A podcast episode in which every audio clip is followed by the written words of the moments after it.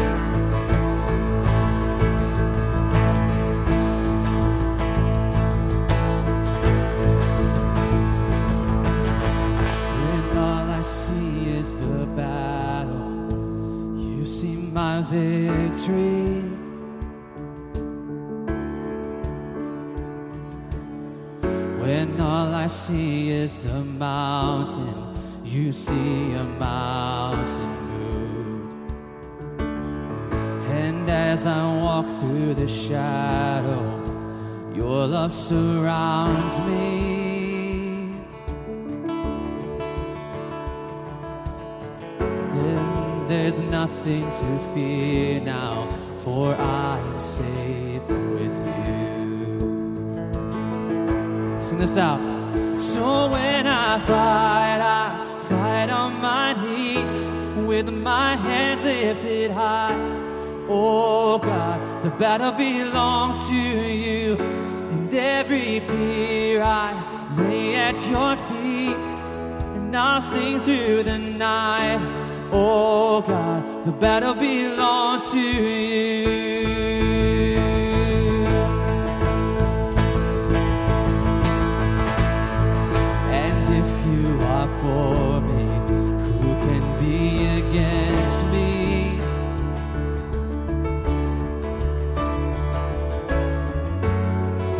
For Jesus, there's nothing impossible for you. When all I see are the ashes, you see the beauty.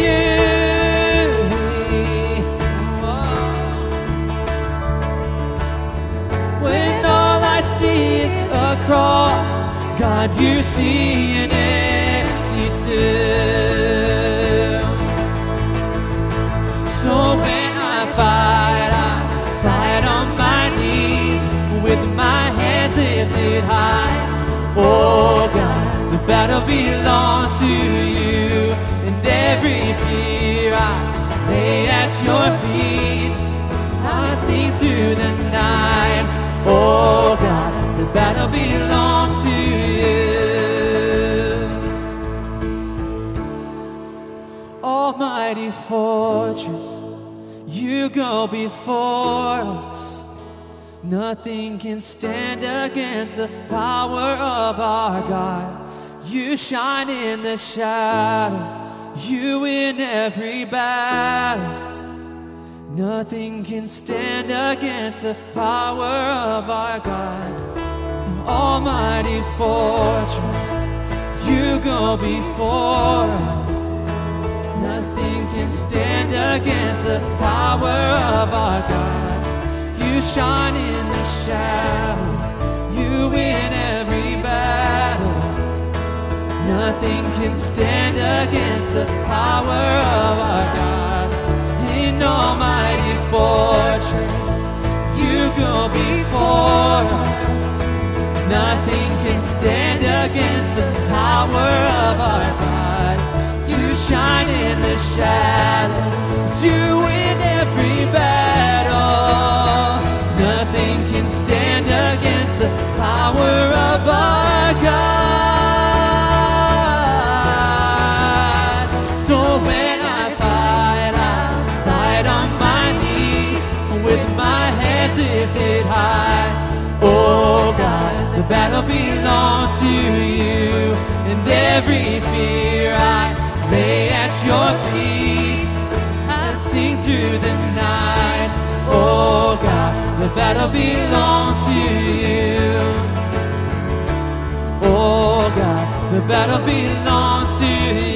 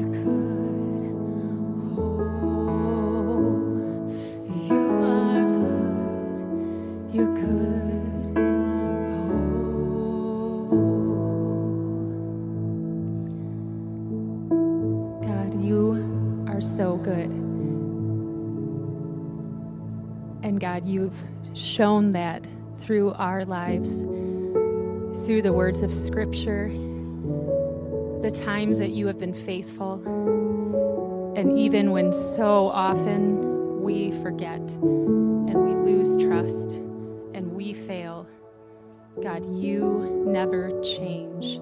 You are faithful through the ages, from beginning to end.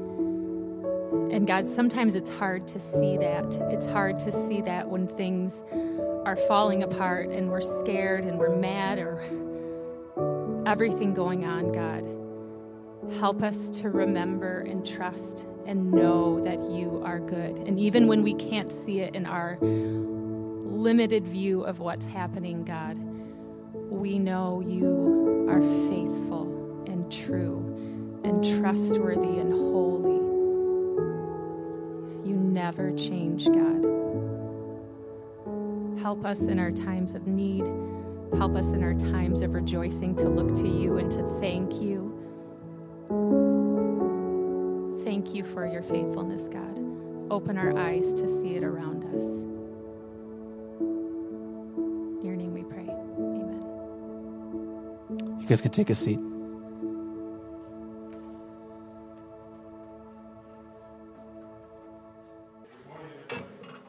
Morning. Does your face feel undressed?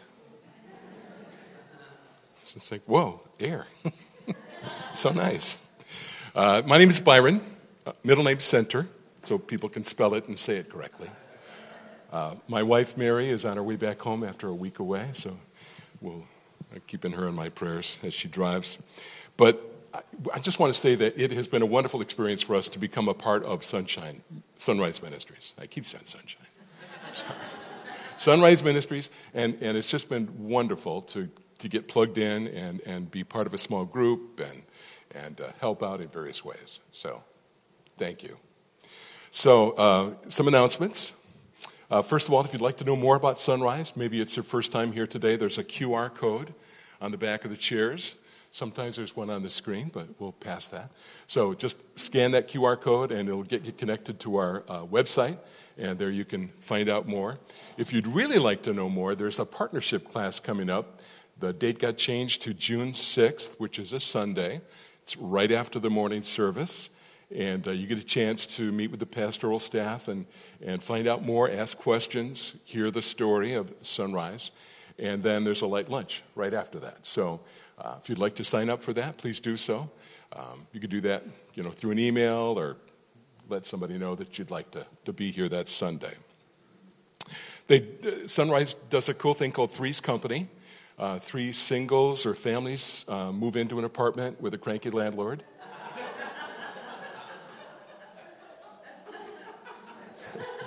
I knew you'd get that. I mean, so anyway, no, it's uh, you get together three times, and it, it, can be singles, can be a family. Um, you you know each group gets to host one of the meetings, so it could be outdoors, uh, whatever whatever works for your group. Uh, but please sign up for that um, through an email. You know, log into the website and, and sign up for Three's Company. Be part of that. Uh, summer Campout is coming up uh, Friday, June 4th. That's uh, an event right here on the church grounds. Bring a tent, bring, a, bring an RV, let's camp. Uh, there'll be fun stuff. And uh, so please uh, come, bring families, you know, bring your group, and let's have fun on that Friday night.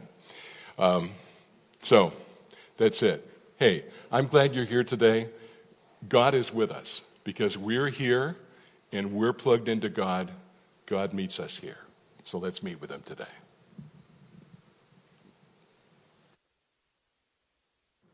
Thank you, Byron. Good morning, everybody. Morning. That was robust. I like it. Uh, my name is Dan Fisher, and I have a chair up here with me because uh, a week and a few days ago I was in a car accident. Some of you have been asking about that. My back is better, it still hurts and I'm fidgety. So sometimes I need to sit down, sometimes I need to stand up. Hopefully, I'm not a distraction to you. If I am, sorry. Uh, we are glad that we're able to meet without masks. We got together, the elders uh, and I, after uh, Governor Whitmer and the CDC decided that it would be fine for us to meet without masks. And so uh, it was a little bit bittersweet for us to land on us not needing to wear masks here. Of course, we're not going to ask folks where you are in your vaccination, but what's great about it is we can come in here without masks on. What's bad about it is my father in law, who's here today, is not wearing a mask to hide the ugly. Amen. You, you hear this straight from the horse's mouth. That's why we all wear beards. Yes. Uh, we're excited that you're here. Uh, if you're here for the first time, you've been here for a long time. Uh, we want Sunrise to be a place where you feel comfortable, where you feel welcome even if you're my father in law without a mask on. Um, so today we are continuing what has been a very long series called Our Story. This is Ascension Sunday, where followers of Jesus throughout the world for centuries have gotten together to celebrate not just the life, death, and resurrection of Jesus up to Easter, but to go beyond that and to celebrate Jesus' ascension up into heaven. Now, this story, of course, is coming at the very end of a very tragic situation for his followers. I mean, his followers saw Jesus taken to trial, beaten to a bloody pulp, and hung on a cross and killed. I mean, think about it. Your favorite third grade teacher. I say third grade teacher because Mrs. Sabin was my favorite teacher in school. She had curly hair and used lots of Aqua Net. So on her birthday, when she was blowing out candles on a cake that she did not know were trick candles, we found out how flammable that Aqua Net was. But you have teachers, you have pastors, you have people who you listen to, who you follow, who have taught you lots of things. Maybe it's a grandmother or an aunt. And that person perhaps has passed away. And you're left in a place like the disciples were, where the person who you have invested in, the person who has invested in you so much, is now no longer with you. Or you can imagine what that might be like. So the disciples are reeling. This man who has been telling them for three years that I am the way to peace, I am the one who is establishing a kingdom on this world that you are a part of, and that will bring justice to everything. It will wipe out diseases. It will make sure that everyone has health care, and then he's murdered. And so you're wondering if all of the hope, as the disciples, you're wondering if you've put all of this hope into a man who, for some reason, now has been found out to be a fraud. We find out that after Jesus dies, of course, he's resurrected, and the disciples are excited about this. Some of them are doubting what's happening. I, don't know if this is really Jesus. I mean, looks like a ghost. He's eating fish. He died a few days ago. And so they're in this web of wondering, of doubt, of fear, maybe a sense of excitement, trying to hold on to the hope that he had implanted into their hearts. And then we come to this day of ascension this day where Jesus, whom after he had died, was buried and resurrected, and had spent some days kind of popping around visiting some of his disciples, now meets his disciples on a mountaintop. It's not a big mountain, it's the Mount of Olives outside of the city of Jerusalem. This is a place where Jesus met with his disciples many times. Lots of olive trees. This is also the place where Jesus prayed with his disciples the night that he was betrayed. And it's there, Jesus and now 11, because Judas Iscariot stepped out and subtracted himself, there are 11 disciples with Jesus. And he's talking with them. And then he ascends into heaven. And what in the world does all of this mean? I mean, I've seen, you've perhaps seen people die. I'm not talking about on TV or on a movie, but you've seen that happen. I have never seen anyone levitate off of their bed and go up through the sky and disappear. And this just sounds bananas, right? I mean, what in the world are we as a people who follow a man who lived thousands of years ago doing with a story like this? A man who was crucified, who was buried, resurrected, and then we're also going to say he ascended. What does this mean? I want to submit to you that it fits very well into this overall story that we've been covering through Scripture and even touches on our story today as it continues to extend to the place where we will live and rest in the full kingdom of God with full justice, full equality, and no masks. Father, we come to you this morning with all kinds of questions. I mean, just like the disciples uh, here in this story are gathered, many of them believing, some of them doubting. Perhaps we come to the story the same way. It just doesn't make sense with our experience of life to celebrate the idea of a person, even you, dying, coming back to life, and then ascending. So, would you help us as we look at this passage of Scripture written by a tax collector to see you and to see what you have for us in it. In Christ's name, amen. So, Matthew is a tax collector. He's a follower of Jesus. Uh, he was a Jewish man who sold himself out to the state, uh, the Roman state, and he decided that he was going to get a leg up in life by taking taxes from his own Jewish citizens and give them to Rome. And in the process, he'd pad himself. Somewhere along the way, Jesus intersects his story, and Matthew says, You know what, Jesus? I find your story and your teachings compelling enough, I will follow you. And so Matthew is in the scene at the story that we're going to be looking at. He's also the person who wrote these words in a letter that in your Bible is called the book of Matthew. He writes in Matthew chapter 28 Then the 11 disciples, remember it's 11 because Judas Iscariot, the 12th, betrayed Jesus. He hung himself. He's out of the picture now. So they went to the mountain where Jesus had told them to go. Which mountain was that again? I already told you. Mount of Olives. Well done. I don't know if they're green or black, but they're olives. When they saw him, they worshiped him, but some doubted. There's a, there's a humanity, there's an earthiness here in this story. No matter where you are in your relationship with Jesus, you fit in this story. You can call yourself a disciple even if there is doubt in your heart after you have fully experienced and acknowledged and affirmed that Jesus came, he died, and he was resurrected. There is still room in some of his followers' heart for doubt, and Jesus in this story has nothing to do with condemning that. He says this. Jesus came to them and he said, All authority in heaven and on earth has been given to me. Hang with me on this. If you grew up in the church, you know this. Like this is as familiar to you as the back of your hand. Listen here. This is what he says All authority in heaven and on earth has been given to me. It's a big deal. I mean, if your neighbor walks up to you and says, Look, all the nations of this world, they're going to bow to me. I'm in charge the authority of determining who is born and who is not, how long people live, all of that authority is given to me. That's what Jesus is saying. So, since that authority has been given to me, go and make disciples of all nations, baptizing them in the name of the Father and the Son and the Holy Spirit, and teaching them to obey everything I have commanded you. Surely I am with you always to the very end of the age. I don't know what you imagine Jesus would have said to his disciples as he was going back to heaven. I mean, if it was one of us, it might be, you know what, guys, it was nice seeing you. Um, I, I'm heading out. Best of luck. Go Cubs. Or it might be, you know what, I lived a long life. I did the best that I could. I tried to create for you the smoothest path, path forward.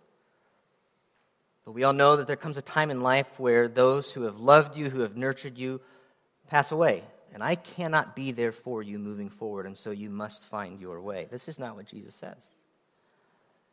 It's a very interesting moment in the story of Scripture. It's an important enough moment in the story of Scripture and the, the history of the world that there's this chapel of the Ascension that has been built on Mount of Olives. This is a place that some people have said you can actually see the footprint of Jesus as he stood there before he was ascended. I don't know. There's nothing in this story that tells us after Jesus ascended, the disciples locked arms in a circle around the footprint and said, Go get the builders. but this is built. This is built up on top of the ground, on the surface of the earth. But the followers of Jesus, after this story happened, were fearful. And so instead of gathering in a chapel like the one you just saw, they went underground, which you can go to today.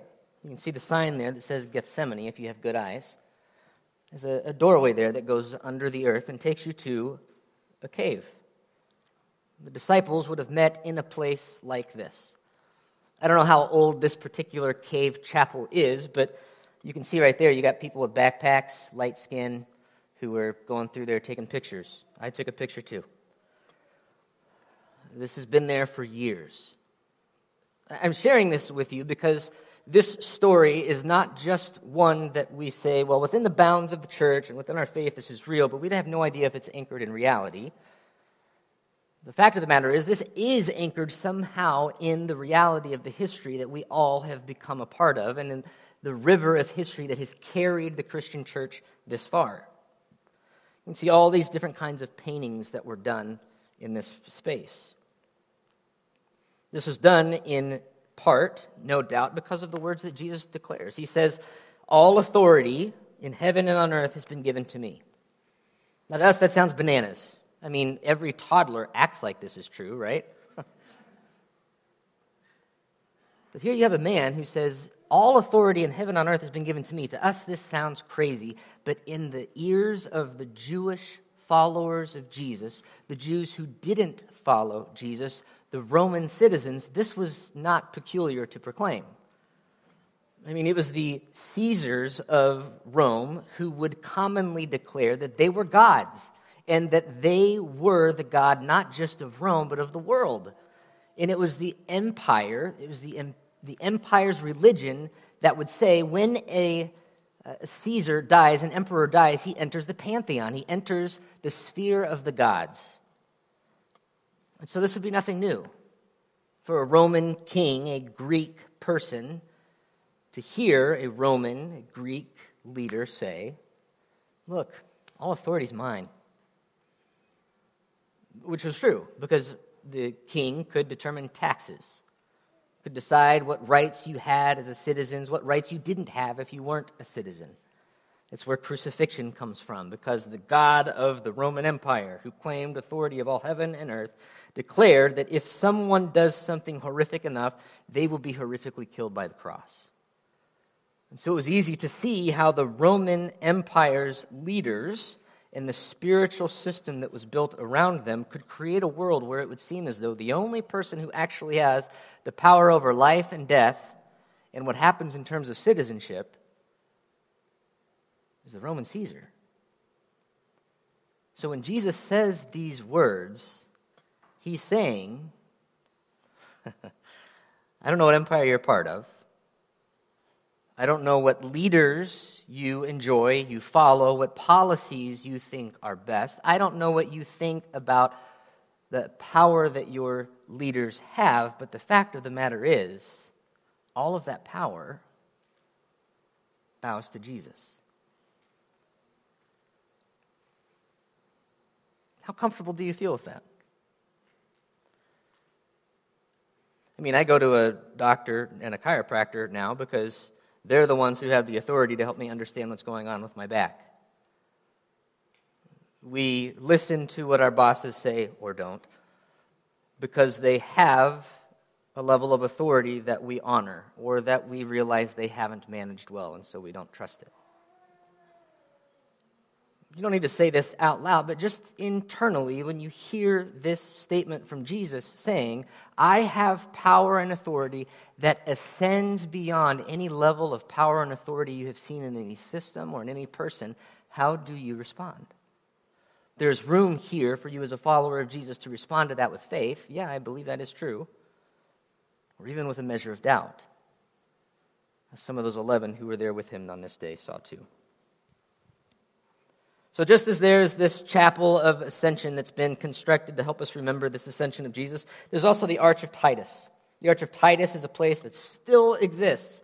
You can see it today. It's this huge arch, I don't have a picture of it, that's in the Roman world that actually depicts the Caesars, after they die, being taken into heaven on the back of eagle's wings, which is just beautiful. But this whole idea of ascending is not something new, ascending to heaven. I mean, even in the Jewish story, even in these stories that we have covered, we see glimpses of ascension and what that means. See, a long time ago in the book of Genesis, the people of God, before God flooded the world with the story of Noah, people decided to come together to build this huge tower, the Tower of Babel, so that they could ascend into heaven so that they could somehow grasp authority that would help them rule the world. And so we see this desire to ascend to heaven for a very long time. In Exodus chapter 24, the story of Moses, you can see Moses up here, the seventh polygon over. Polygon, many sided. Kids, remember that from math class, or whatever class that was. Moses goes up the Mount Sinai, and it's there that he receives the law of God. Now, he didn't go up into heaven, but if you look at the Old Testament scriptures, the rabbis show us this in their studies. You have portions of scripture that say, How can someone go up into the presence of God, go into the heavenlies, and hear and know his laws? In the story of Moses, we have Moses who goes up into the heavens, if you will. He climbs a mountain, there are clouds below. It seems as though he goes into heaven, he has the law of God, and he comes down and he presents it to the people of Israel. This is a big deal anyone who ascends into heaven is somehow viewed as someone who is able to speak on behalf of God because they have experienced God in a way that no one else has. You move forward a little bit to 2 Kings, you can see David up here. I don't know which polygon over he is. Somebody do the math real quick for me because I dropped that class twice in college before I failed. But you see David there. About that time is when Elijah was walking the earth. He's a prophet of God. Prophet, important. Moses, lawgiver, important. Elijah, prophet of God. Someone who, on behalf of God, is willing to say, Look, people of God, you're wrong on this, you're right on that, straighten up. We've got people who are watching us, and we've got to live in a way that God wants us to. Elijah, if we read the story, ascends into heaven on a chariot. And in that process, he is one of the leaders of Israel who comes to know and experience God in a way that we cannot. And he hands off the mantle of leadership to Elisha. There's a lot going on here. Moses, lawgiver, ascends to God, experiences him, brings the law back down to the people of God. Elijah ascends to God, passes off the mantle of leadership to Elisha, prophet, king. So for every Jewish person, who was around, who sees this story of Jesus ascending into heaven, there is a glimpse in their minds of a king like Moses, who knows the law of God, somehow is mixed into the person of Jesus. Somehow, this image of Elijah, who is a prophet of God, who hands off to Elisha the leadership, the authority, the commission to go and bring more people to God. Somehow these two stories are coming into the reality of Jesus ascending into heaven. Now, pause button. I just want to acknowledge for you what you guys know is true that I haven't yet said. This verses that we're reading in Matthew chapter 28 say absolutely nothing about Jesus ascending into heaven. He, he is, he's ascending into heaven. The fact that it's not here is just reflective of the, of the reality that people don't really know actually when this part of the story took place. The very beginning of Acts, you find the story there very clearly of Jesus ascending, those words are there, but we're looking at this passage in Matthew chapter 28 to help us understand what it means, what Jesus is saying as he ascends. Matthew, this guy who writes this book, he's writing this book not simply to communicate history for us. No one who writes scripture is writing only to communicate history. These are the things that I saw happen Matthew is writing from the perspective throughout his book in such a way to help us see that it is God who is king. Remember how I told you before that it was the Roman Caesars who were viewed as the kings of the earth and of the heavens. But all throughout Matthew, you have several statements that Matthew makes, like in Matthew chapter 4, for one example, the kingdom of heaven, the kingdom of God has come near. There's this language of Jesus being king.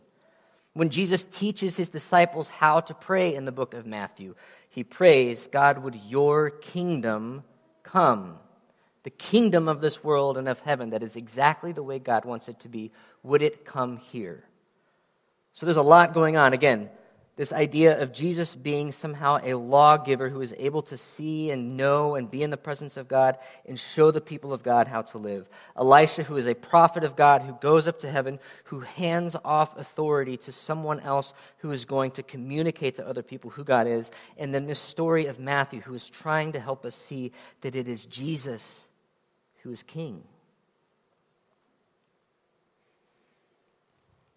Matthew goes on to write these words saying that Jesus said in yellow here Go and make disciples of all nations, baptizing them in the name of the Father and of the Son and of the Holy Spirit, and teach them to obey everything that I have commanded you. Look, we're on this side of this story. This makes sense. But Jesus is saying, Look, I am, I have the same amount of authority as the God in heaven who has been active in all of these stories. The, God of heaven who flooded the earth, who brought life into a dead womb of Sarah, who split the oceans open, who swallowed up Jonah in a whale and spit him out so that people could see and know me. I'm the one who, God is the one who uh, raised Jairus' daughter back to life. All of that authority that was used is also in me. I am every bit of the God who you follow. And so, what I want you to do is to tell people that. I just want you to tell people this. I want you to go back to where you work. I want you to go back to your tax collecting. I want you to go back to fishing. I want you to go back to staying at home with your kids. I want you to go back to your retired life. I want you to go back to the nursing floor. I want you to go back to the bank.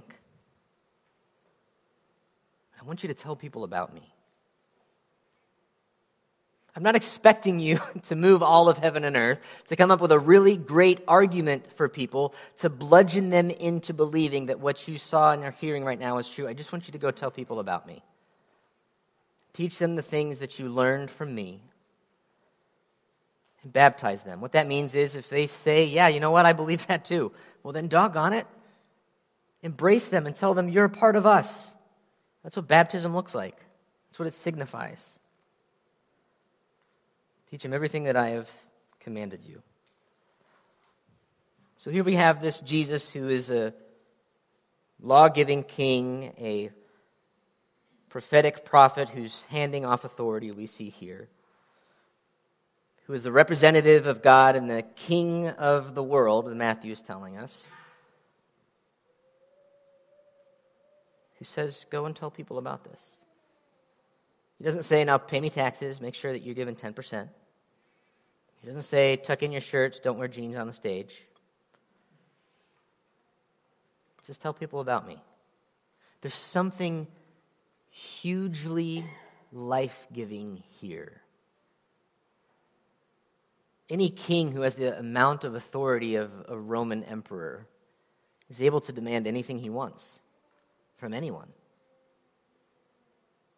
And all Jesus demands is tell this story which culminates in us right now looking at a passage of Scripture that Matthew took the time to write down because it was a story that was compelling enough for him to share. Jesus then goes on to say, We're landing the plane here, don't worry. The very last words of Jesus. I'm with you always to the very end of the age. This is perplexing too. Guys, I'm leaving. I'm going now, but I'm always with you.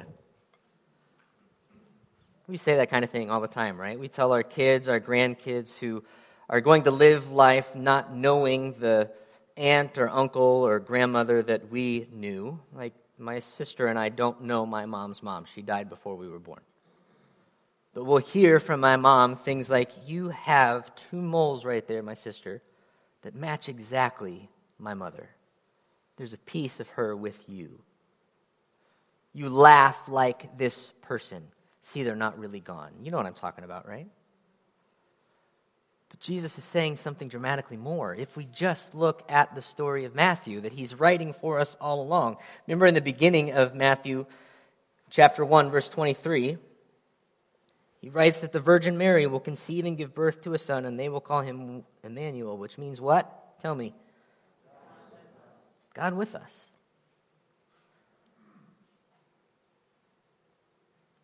So, this Jesus, who represents in a greater version of Moses as a king who is able to know and to communicate to God's people the laws of God, this Jesus who is an even better Elijah who ascends into heaven and passes off authority to his followers so that they might help the world see that, as Matthew says, Jesus is king. This same God who does all of these things takes the time to say, I want you to do these things for me. I just want you to tell people about me. I want you to embrace them in the waters of baptism and say, You're a part of us, even if you have doubt. But I also want you to know you're not going to be by yourselves. I'm going to be with you. This is the Holy Spirit, this gift of God that is given after ascension at Pentecost. And that's where we'll pick up our story next week. If we were to put a bow on top of all of this, I think here's what the big idea for today would be.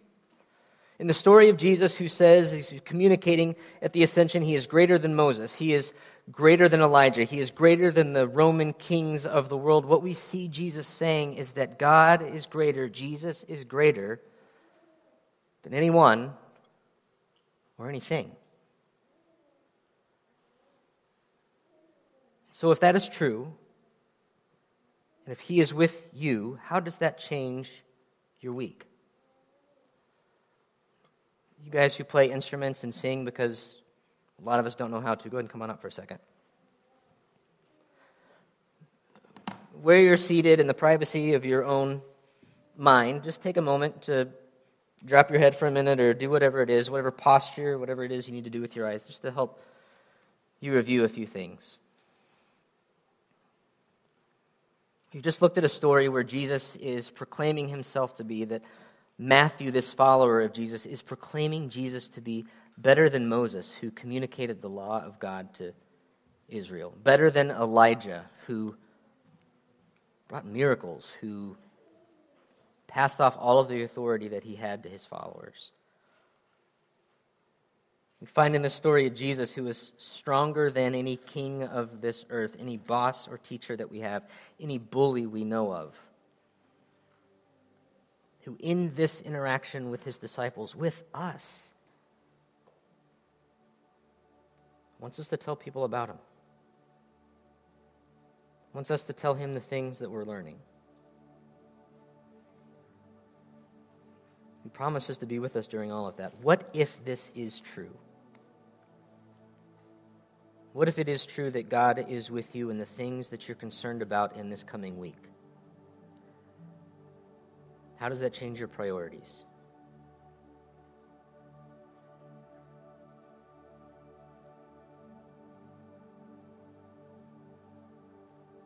If you could right now plan out your conversations with people, how it is you live this next week in light of this passage. Jesus isn't demanding that we have the perfect lawn. He's not even demanding that your kids don't swear. He's inviting us to share a story.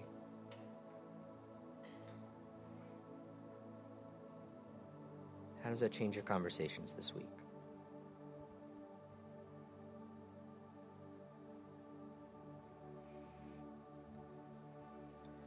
God, we're not any better than the disciples who were with you on the Mount of Olives before you ascended. Some of us have faith, some of us have doubt, some of us have a mixture of both. And if we're honest, there's a sense of discouragement, of disappointment that you're not bodily present with us now.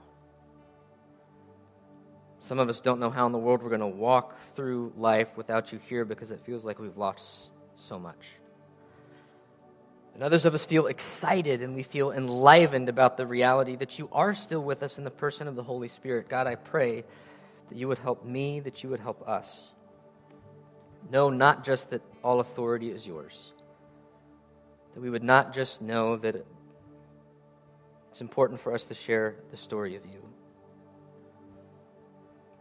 God, would you help us to know that when we return to the classroom, when we interact with our in laws, when we see our grown children, our grumpy neighbors, whoever they are,